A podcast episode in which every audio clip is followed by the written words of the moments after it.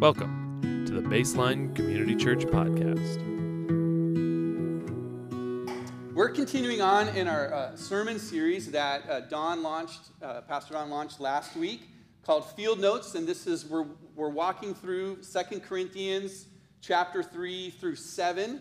And this is a section of scripture where Paul is really laying out his philosophy of ministry and it, um, sort of what, what's at the heart of what it means to be a Christian and to live our lives for Jesus and the ministry that God has called us to, uh, both individually and as a church.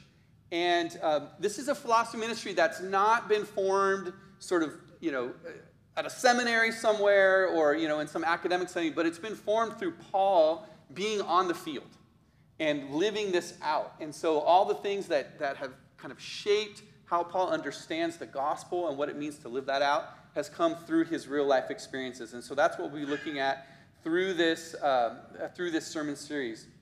But I wanted to start this morning, before we get into uh, chapter 4, um, with a story from um, our vacation that our family got to take a few weeks ago. Uh, my extended family, my two bro- my mom organized this. Me and my two brothers and all of our families, we went to Kauai together, which was an amazing um, experience. And if you don't know, the island of Kauai is beautiful. Um, there's amazing beaches, there's wonderful hikes you can do. And then they have all of these um, kind of uh, crazy outdoor activities um, that you can uh, pay to do. And we did one of those, and that was we did this inner tubing uh, trip that um, there are these uh, canal. There you go. Okay, so th- this is uh, these are the irrigation canals that were used to irrigate the sugar plantations back in the day. There are no more sugar plantations um, anymore. Uh, we heard all about that on this trip. And, but instead, now they've turned it into this adventure experience where you float down the irrigation canals on these inner tubes, okay? And I thought, oh, this, that sounds mildly interesting, you know, kind of lazy river through some beautiful scenery. What, what they um, didn't totally tell you, uh, although if I, you look carefully at the website, you can sort of pick this up, is that there are certain sections of these canals that go through tunnels through mountains. Okay, so long stretches where you're in these concrete tunnels, um, just sort of floating down, and then, you know, and it kind of gets a little rapidy, and you're sort of bouncing off the, the concrete walls, and it's a pretty cool, um, fun experience. That's why we had helmets on, and that's why we had the lights, the little lights on our, our helmets, is because when you got into the tunnels, you wanted your light on to sort of see where you were going. Now, most of these tunnels were, long, uh, were uh, of a distance where you could, way off in the distance, you could see the exit, like a little pinprick of light. And you sort of knew, okay, there's an exit here. But there was one tunnel that was extra long and had some twists and turns to it so that when you got in the middle of it, you could not see the exit. Okay? Felt like it went on forever. And then it was this moment, okay, in the trip where the guide decided to stop everyone Okay? So instead of floating down, you know, all of a sudden we kind of got a big jam, traffic jam. Everybody kind of stopped and we were jammed up just like that. But now we're in this dark, dark tunnel. And then he goes, okay, now everybody, I want you to turn off your headlamps. And so we turned off our headlamps. And my goodness, I have never experienced darkness that intensely. I mean, it just went so dark, so fast. I mean, you could not see your hand in front of your face. It was like an intense darkness. Now, I'm not the most like claustrophobic person, okay? So I'm usually pretty cool in these situations. But even me in that moment, I thought, is it getting like air thinner in here? Like it's just, it's just, it's like this weight that just starts to press on you. And I think because we weren't moving anymore and we were sort of stuck and it was just so intensely dark. And then the, the main guide, he, he has a little light that's like a little red light, okay? So uh, he just turns this little red light. So it just casts just a little bit of light, and it's like red. And he turns on it and all we could see like were his was his face. Okay, and he's kind of a scary looking dude. He's the dude at the at the bottom right hand corner, right? So his face lights up, and you could just see a little bit of a sense of like where we were in the tunnel. And somehow it made things worse. Okay, it was like, ah, we're stuck in this tunnel right? And, and it, you know, and it felt like the walls were closing in a little bit. And he starts telling this story. And I thinking to myself, dude, pick up the story. Let's go. Come on, let's get this thing moving, right? Well, unbeknownst to me as you know, again, someone who's not very claustrophobic, my sister in law is very claustrophobic. And her experience of this was she was having, starting to have a full blown panic attack, right? It was like, I got to get out of here. And all of a sudden, she just is like, I can't take this anymore. And so she turns on her light. She turns on her light. Now, we were pretty far apart. I was way in the back. She was toward the front. I didn't know it was her. All of the, I just saw someone turn on their light. And I was like, thank goodness someone turned on the light. I was like, yes, right? And the kid, I guess, next to her was like, the man, the man doesn't want our lights on. She goes, no, I want my light on, okay? Right? And I think the guy realized, okay, it's time to move, you know, move along. I think he'd seen this kind of thing happen before. And so he's like, all right, let's keep going, right? And we got, and we got through it. I tell that story because I think it sort of captures so vividly that when people are trapped in darkness, when, and when they're tired of the dark, and they're like, I don't want to live like this anymore, what they need most is light. Just by turning that light on, it like made it, she could breathe again. Right? Light is very powerful in the midst of darkness. We're going to see this morning that this idea really lies at the very heart of the ministry that we've been given. The very heart of the ministry that we've been given. This, this ministry that Don introduced to us last week, the ministry of the Spirit that brings righteousness and freedom and transformation in a way that the law could never bring, um, is the ministry we've been given. And right at the heart of it is this idea of shining light in the midst of darkness. How many of you guys have seen the new Top Gun movie? Right? Okay. Awesome movie. I'm just going to say, awesome movie. And as I was studying this passage, I was like, I think this passage is a little bit like the scene in the new Top Gun movie where Maverick, Tom, uh, Tom Cruise's character, is laying out the parameters of the mission, right? He sort of is laying out, like, here's what our mission is. And he describes, like, we've got to go, you know, blow up this underground facility, right? And then he describes, and here are all the, the dangers and the challenges that we're facing by doing this. I think that's actually what's happening here in this section that we're going to read through right now, and I'll explain that in a minute. So let's, let's look at chapter 4, verses 1 through 6. It'll be up on the screen.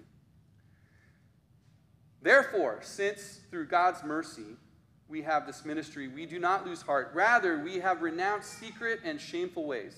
We do not use deception, nor do we distort the word of God. On the contrary, by setting forth the truth plainly, we commend ourselves to everyone's conscience in the sight of God. And even if our gospel is veiled, it is veiled to those who are perishing. The God of this age has blinded the minds of unbelievers so that they cannot see the light of the gospel that displays the glory of Christ, who is the image of God. For what we preach is not ourselves, but Jesus Christ as Lord, and ourselves as your servants for Jesus' sake. For God, who said, Let light shine out of darkness, made his light shine in our hearts to give us the light of the knowledge of God's glory displayed in the face of Christ. Now, Paul uses a lot of words here, I think, to describe some um, pretty kind of simple and straightforward things. I think this is his version of kind of uh, the mission brief. Right? So, at the heart of what Paul's saying is here's the mission. Our mission is to reveal Jesus in all of his glory in a direct and authentic way. Okay? That's the heart of the mission. Reveal Jesus in all of his glory in a direct and authentic way. Now, just because it's straightforward doesn't mean it's easy. And Paul, as you read, as you pick apart the, the verses here, we begin to see that Paul is aware that there are some pitfalls that we need to avoid in, as we go about this mission. Things that can kind of derail the mission or knock it off course. So there's some pitfalls to be avoided, and there are some barriers that have to be overcome. Paul talks about we have an enemy. Talk about the God of this age. That's, that's a reference to Satan. We have an enemy who doesn't want this mission to succeed and has some stratagems to prevent that. And so we have, we have to overcome those barriers. So let's get into this. So let's look at a couple of the pitfalls that Paul highlights here. The first thing he warns against is um, distorting the word of God or manipulating people in order to achieve an agenda. Paul recognizes the dangers of that as we go about this mission that, that Christian leaders and pastors and apostles, if they begin to distort the word of God or, or use the word in a way that's trying to man- deceives people or manipulates them to achieve an agenda, that that is going to create massive problems for the mission to be successful. Now, I, if you know me, I'm, I'm, I'm, a big kind of a, a U.S. history buff. Um, I, I, love reading U.S., you know, learning more about U.S. history. And um, just a quick plug, I came across a podcast um, some months ago uh, that I have absolutely loved. It's called History That Doesn't Suck. Isn't that a great name for a podcast? And they just do this really systematic way of sort of walking through U.S. history that I've found incredibly enlightening and helpful and informative. I told uh, Pastor Don about it. Now he's hooked, and he's, he's listening it, to it as well. But when you, when you study U.S. history, when you learn about it, you realize that we have the clarity now looking back, right? Hindsight is 2020, that there were many points in history where the church got it wrong, where, where it distorted the Word of God to achieve an agenda, whether it was to promote slavery, right, or uh, westward expansion and manifest destiny. There's many other um, examples um, where that's, this has happened with, in history. And it's easy to sort of see it when you look back at history. You can see it's like, oh, yeah, they, boy, that was being taught in churches and that was wrong. And that really hindered the mission um, of the gospel. But I think it also happens today. And today, when, when you're in the midst of it, it's a little harder to recognize when it's happening, right? Because inevitably, throughout the millennium, the church has struggled with we're trying to do right by teaching the Word of God, but then our culture around us kind of starts to bleed in and, and shape the church a little bit. And it's sort of hard to kind of discern between those two things. So we have to be careful about that. And so, as, as the church, if the heart of our mission is revealing the glory of Jesus, we need to reveal the full fullness of Jesus' glory. And I think that includes his heart. It's how Jesus treats people, how Jesus includes those who are on the outside, how Jesus um, extends grace and compassion to hurting people. As we were going through this church merger process, we were researching other church we were researching a number of churches that we were considering that we might want to merge with. This was early days. And there was one church that was a, was a, a potential candidate for the merger and um, I, I, remember going online and watching one of their services. Now i don't know if, if the pastor was just having an off day that morning but as i was watching his sermon the, the things that he was teaching were true. But the tone and, and, and so the way he was going about it was very heavy handed. It was very like, come on, church, you got to do better. You're not doing enough. You got to stop doing this. You got to stop, right? And it was just this sort of heavy handed, and you could, I could just tell, like, man, there's an agenda here. He's trying to move the church in a certain direction, and he's, there's lots of ways that we can sort of manipulate people and get them to move the direction that we want. And as I watched that, I just, in my spirit, I was like, nope. That is not what we're looking for in a church merger. You know, Jesus' harshest words, the only time Jesus ever spoke harshly, was actually to the religious leaders who were doing the very thing that Paul's warning us about. Don't manipulate the Word of God to promote an agenda. Just as an aside, I got to say, um, this is one of the things that I just love most about Pastor Chris Jackson, the pastor of Grace that we will be deciding to merge with this morning. Every time, every interaction I've had with Chris, when when I've sort of brought things to him, concerns. Um, now, Chris is not perfect, and you know he makes mistakes like any other person. And there have been a couple times when I've actually raised some things with him and said, "Hey, I think you missed this." And his heart every time has been one of humility and grace. Oh, thanks for bringing that forward. I brought some complicated situations, and his response has always been, What's the most generous thing we can do here? What's the most gracious way we can respond in this situation? I love that, that that's his heart. I think that reveals when, we, when Christian leaders have that heart. It reveals the glory of Jesus in all the right ways. So we got to watch out for that. The second pitfall that Paul highlights here is he talks about preaching oneself rather than Jesus as Lord. Now, there's a lot we could explore there, and uh, for the sake of time, let me just make a quick point. In our day and age, I don't know what was going on for Paul and Paul's day and age, but there already were issues going on where there were different apostles or pastors kind of putting themselves forward and, like, you know, be in my group, follow my camp. And Paul, I think, was calling some of that out. In our day and age, I think there's been this sort of rise over the last 25, 30 years of kind of the megachurch and the celebrity pastor, where people begin to associate more with a particular church or a particular pastor and say, that's where I belong, that's who I follow, more than they do with actually Jesus himself. If you want to uh, do a deep dive and seeing sort of a case study of what this looks like, there's another podcast you could check out, which is called The Rise and Fall of Mars Hill. The church up in Seattle, led by Mark Driscoll, that rose to great heights and then had a terrible fall. And it was at the heart of it is this issue right here. It's this issue right here.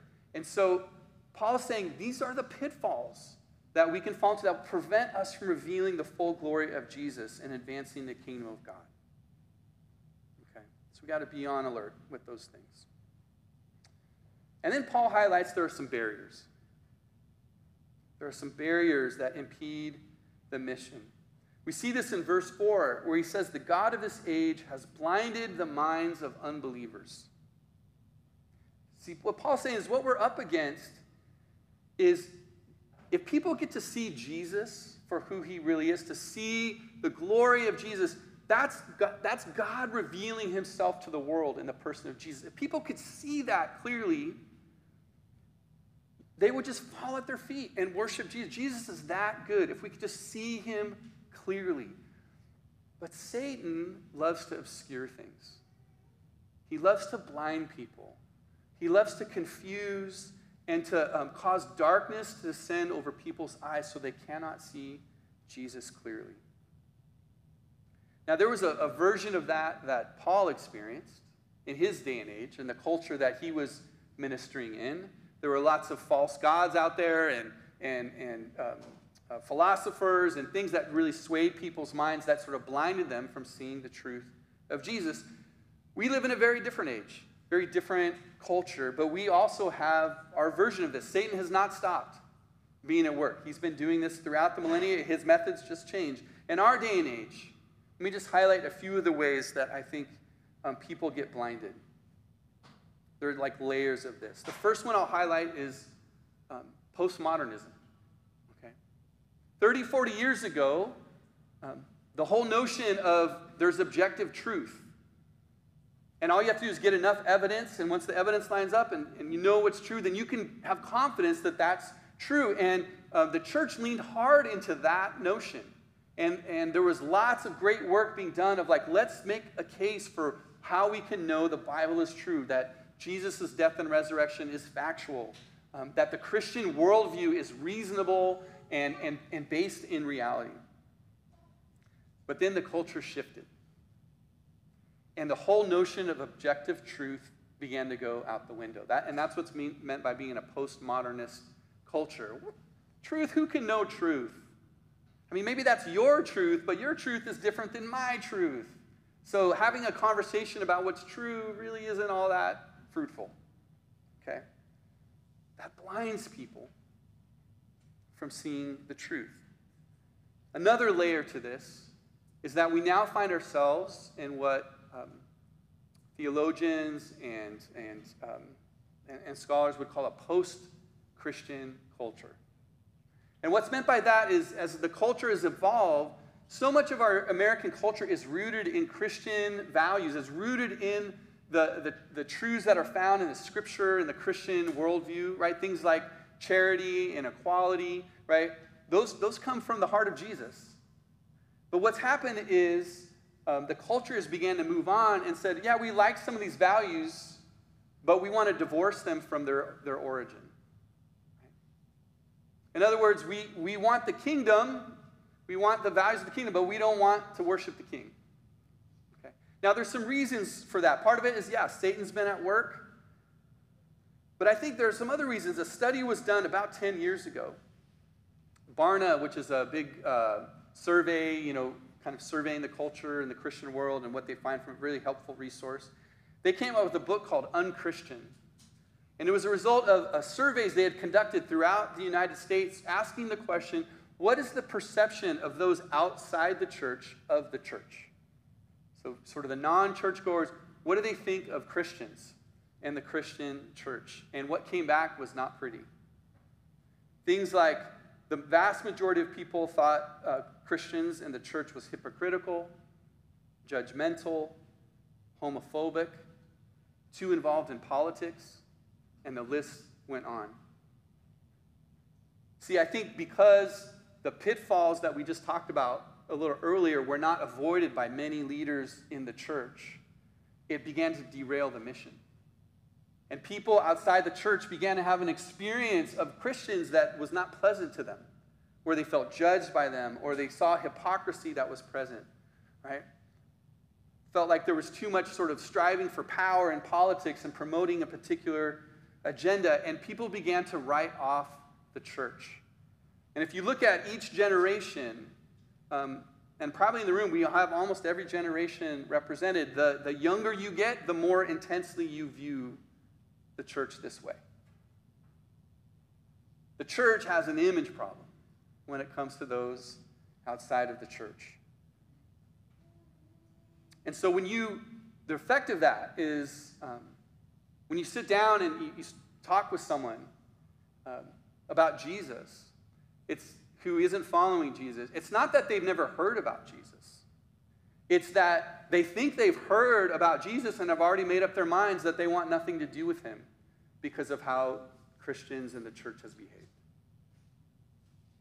See, that's blindness upon blindness, right? It's getting darker in here. I'm not done yet. There's one more that I'll highlight. And it's there's a new wave of what's called deconstructionism. So if, if the post Christian realities is affecting people outside the church, deconstructionism is actually affecting people inside the church. What deconstructionism is, is when there are folks who begin to bring a critique to sort of orthodox theology or sort of a popular understanding of what it means to be a Christian and follow Jesus, and they begin to critique it. Now, deconstructionism is not necessarily a bad thing. Actually, can be very helpful because remember earlier I said a lot of times the values of the culture or the way the culture operates begins to bleed into the church and it gets kind of murky. That deconstructionist energy can be like, whoa, whoa, whoa, this is this part here, this isn't biblical. This is this is like patriarchy. Right? Wait, wait, wait. This this teaching here, this is this is not this is not biblical. This is rooted in like Western colonialism thinking. Okay? I know I'm throwing a lot of big words here, but you guys get the idea, right? You start to, they start to critique, right? And strip away. Nope, this isn't, this isn't authentic. Nope, this isn't right. This, these assumptions are wrong, and they start to peel away layers. The problem is, is that it's what's happening is it's being taken so far that people deconstruct themselves out of faith in Jesus. They get down to the roots and then go, yeah, and Jesus, now he's out too. I've seen this happen. I have walked with young people, and it's really affecting our younger generations more than anyone else. I have walked with young people who, for a season in their life, have been on fire for Jesus. I mean, all in on Jesus. And as the culture begins to challenge and question the behavior of the church and the perspectives of the church, they start to go down this path of deconstruct. Well, maybe that's not right, and maybe that's not right. And I've watched people literally get to a place where they're like, yeah, I just need to, this is all too confusing. I just need to walk away from God. I just want no part of this anymore. Who's feeling encouraged this morning, right? I just want to paint the picture of the darkness that we're up against, the barriers and challenges we find ourselves facing as a church. But let me ask us this question Who knows what the darkest verse in the Bible is? Genesis chapter 1, verse 2.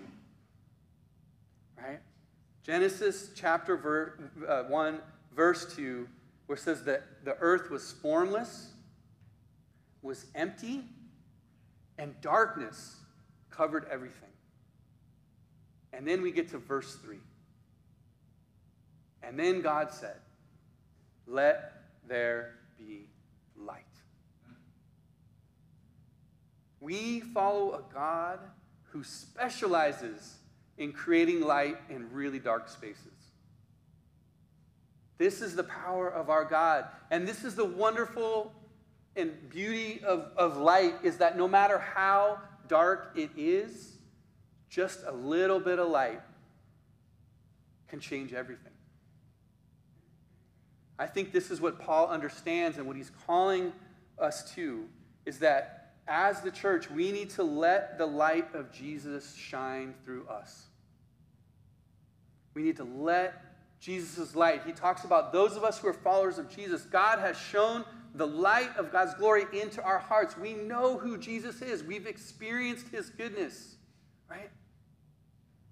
Have you ever had that experience where you're interacting with someone who doesn't know Jesus and you see the darkness in their lives and you're just like, man, if you just could let Jesus in, it would change everything, right? You, that's because you have that light in you. What's challenging is like, well, how do we shine that light in a way that will help dispel blindness and help people see Jesus in all of his glory? And that's what I just want to spend the rest of our time talking about. And I want to do that actually not by telling you, but showing you and just share some stories of how, just different ways that I think Jesus' light can shine through us. The first story is actually um, about Kyle. And, uh, well, really, it's a little bit more about his girlfriend, Sierra. So, I know some of you guys have, have met her. Um, a couple years ago, Sierra noticed that there were some friends in her life that had sort of gone down this path of deconstructionism and were pretty disillusioned with the church, but they were sort of hungering for deep relationships. Like, yeah, I don't want church, but I want deep, meaningful relationships where we can be vulnerable with each other and experience community. And so Sierra and Kyle decided to invite some of those friends and say, hey, let's, let's have a weekly gathering where we just connect deeply with each other and be vulnerable with each other and, and have community with one another. And those friends invite, you know, invited a boyfriend and another friend. And pretty soon there were 8, 10, 12 folks that were gathering on a weekly basis, right? And they were beginning to experience, right, vulnerability and community in a way that was life-giving. And they said, well, let's, we need to focus on something as we gather. You can only sort of talk about yourselves so much. And so they came up with that, well, why don't we actually look at the life of Jesus? And so they, be, they began to work their way through the Gospel of Matthew. And so as they gathered for vulnerable community, they said, let's look at the life of Jesus. And guess what happened? As the light of who Jesus is began to shine through the scripture and through the relationships that were being formed, folks began, began to rediscover Jesus in new and fresh ways. I love that picture of what it looks like to just live that out. You got some people around you hungering for community. You don't have to bring them to church, especially if they're like, we want nothing to do with church. See, if you think church is the only option to help people step closer to Jesus, what do you do with people who don't want to go to church? There's nothing, well, but we could do something different. Why don't we gather? I'd love to show you the Jesus that I know through the scripture. Let's look at that together. I love that story. Here's another story. This is my friend Sarah and her husband, husband Brooke.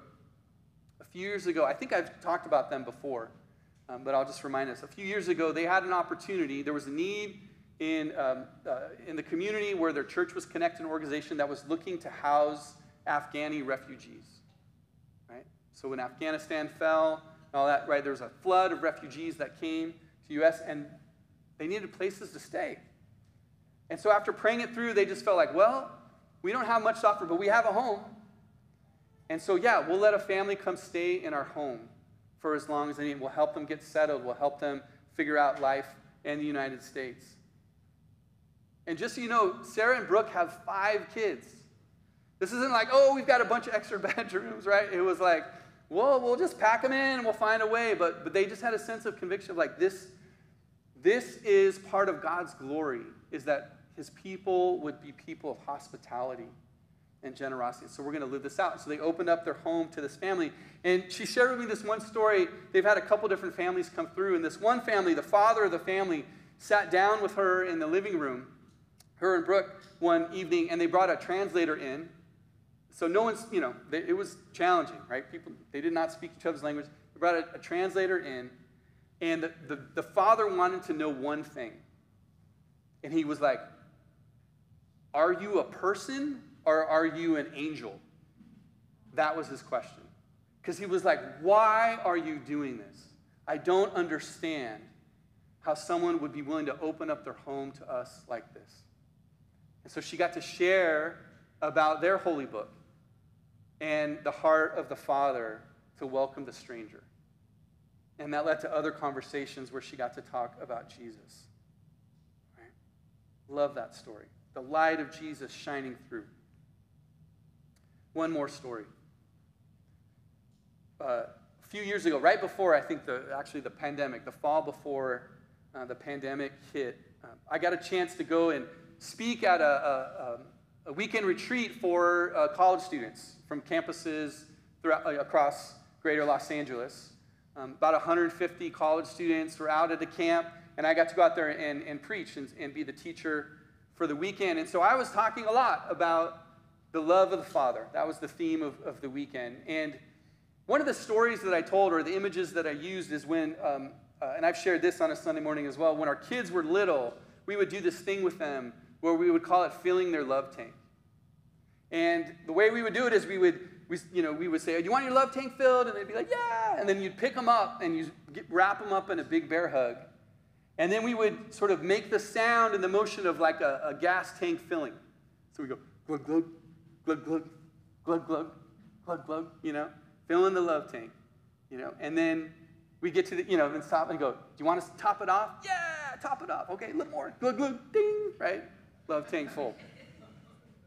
It was just something we did with our kids. And I use that analogy to talk about kind of the father's heart for us with these college kids. And the last night we were there, um, my wife, uh, so this was a weekend where Annalisa got to come with me and um, experience the weekend with me, which often doesn't happen. So it was a special time. She went to the, the women's restroom to get ready for bed. We were wiped out, it had been a long day. And while she was there, there was this cluster of um, these uh, women college students that were like, oh, that's, you know, that's the, you know, the speaker's wife, you know, and because I had talked about her a lot and had her up front. And so they kind of like pushed one of their friends toward like, go talk to her, go talk to her, you know. And so uh, the student went to Annalisa and she very, you know, she's like, hey, would it, um, could I talk with you and Ken? Would you guys be up for that? And so she was like, okay. So she comes back from the bathroom. I'm, I'm thinking we're, it's time for bed, but nope, she comes back with the student, like, we're going to sit down and talk. So we sat down and we got to hear the student's story, and it was heartbreaking. She had grown up in a very broken home with a fairly abusive father who was very, you know, just hard on her and, you know, critical and angry. And um, they didn't have a lot of uh, financial resources, and so things were always tight. And there's, you could just hear the scars on this woman's heart, this young woman's heart. And then she began to, she began to cry and just share some deeper things about how in college, as finances got tight, she decided that she could make some money through prostituting herself on the internet and hooking up with different guys that she found there and getting money from them as a way to make ends meet. And as she shared, you could just hear just um, just she felt ashamed about that. She also felt just kind of hopeless about that. And so we just began to minister to her and encourage her, and we prayed for her, and we just prayed the love, the, the love of the Father over her, and just prayed His grace and His compassion um, for her situation. And at the end of the time, we said, Amen. And she turns to Annalisa, and she says, Do you think you could fill my love tank? And Annalisa was like, Yeah, I could do that. So just wrapped her up in a big bear hug and just glug, glug, glug, glug, glug, glug. And this student's face, she just was beaming, you know, just taking it in. Want me to top you off? Yeah, you know. She was having a very different experience of a father's love that night, of a parent's love, of the heart of Jesus, right? She didn't need a lecture. She didn't need things explained to her. She needed to be shown the love of God. See, nothing shines brighter. No light shines brighter than love. Because that is the most glorious thing about Jesus. That is the most wonderful, most glorious aspect of God's character is that he is love. And so if you want people to see Jesus for who he really is, they need to be shown love. I'm not talking about like every, we got to just run around and, and, and meet everyone's need and, and show love in all the places that um, are needed. It's, it's not about exhausting ourselves, trying to pour love into other people. It's actually about the overflow. It's about being the people of God who know the, the, the, the, transformation and the freedom that Jesus brings, who have experienced the love of God in our own lives to the point where we are overflowing, where God's love is poured into us all the way to the fullness, and now it's overflowing. We can't contain it. We then share it with others. That's the picture that we have in the gospel. I think for some of us here, the starting point to apply this message is to get yourself in some spaces where you can receive more of God's love. To slow down, to find time to be with God, to reflect, to worship, to be in His presence, and get filled to overflowing. And then some of us need to step out of our comfort zone. Who we're like, we know Jesus and we love Jesus and we're full of his love, but we just, you know, life just goes on and we like to play it safe and, and, and we, we're not necessarily looking for those opportunities. And my encouragement is like, boy, if you want to you want to see God answer prayer, pray this prayer. God, would you show me who to love this week? That's a prayer God you can guarantee God will answer. There will always be a need, or there will need to be a time and a place for telling people about Jesus, for explaining the gospel, for interpreting why you've let a family into your home, or why you've gone out of your way to love someone else. Uh, all the ways that we shine our light, that sort of vulnerability and community, generosity and hospitality, compassion, and grace, those things need to be interpreted. At some point, someone's going to ask, Why are you doing this? The thing I'm trying to emphasize this morning is so often in the church, we've thought the place we have to start is we have to tell people about Jesus. We need to say, You should follow Jesus. But if they don't know Jesus, or if they think they have this wrong view of Jesus, they're just going to be like, no thanks. Right? But if you show them, if you show them what it's like to have Jesus in your life, if you show them what the love of the Father looks like, if you show them Jesus' glory through your lives, that's going to get their attention. We're called to this mission to shine the light of Jesus that is in us. And here's the thing about darkness, friends, and I'll close with this. Is eventually, I think everyone gets sick of being in the dark. I think at some point in everyone's life, they're just like, no more. They come to realize, I'm blind, I'm oppressed, I'm, this is not working for me. And it's in that moment, in those moments, that having a follower of Jesus who has been loving on them and who's in their life, who can then point them to the light, is going to be the thing that's most needed. Because people who are sick of the darkness will be drawn to the light. Let me pray.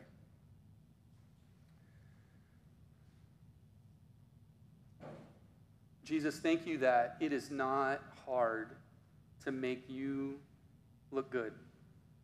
Thank you, Jesus, that we don't have to deceive or manipulate or spin things to make you glorious. You just are. The problem is, Lord, is we don't often even see you fully rightly. And so, Lord, would you start with us? Would you draw us into a deeper place of authenticity in our relationship with you? Would you open our eyes to see you more fully, to experience your love more deeply, that we could be more and more people of overflow, who pour out your love to others, who shine our light? And God, we pray that, that, for this church and for the new church that is, is being formed, Lord, that it would be a church that just brightly shines in this community. Like a, as the scripture says, being like a beacon on the hill, kind of a lighthouse or a spotlight that just penetrates the darkness that surrounds us in this culture. God, make us into that kind of church. Make us into those kind of people. And God, help us to be people who pray, God, who do you want me to love this week? Give me eyes to see. And may you do wonderful and glorious things through each of us as you answer those prayers. In Jesus' name, amen. Thank you for joining us. For more information about Baseline Community Church, please go to baselinecc.com.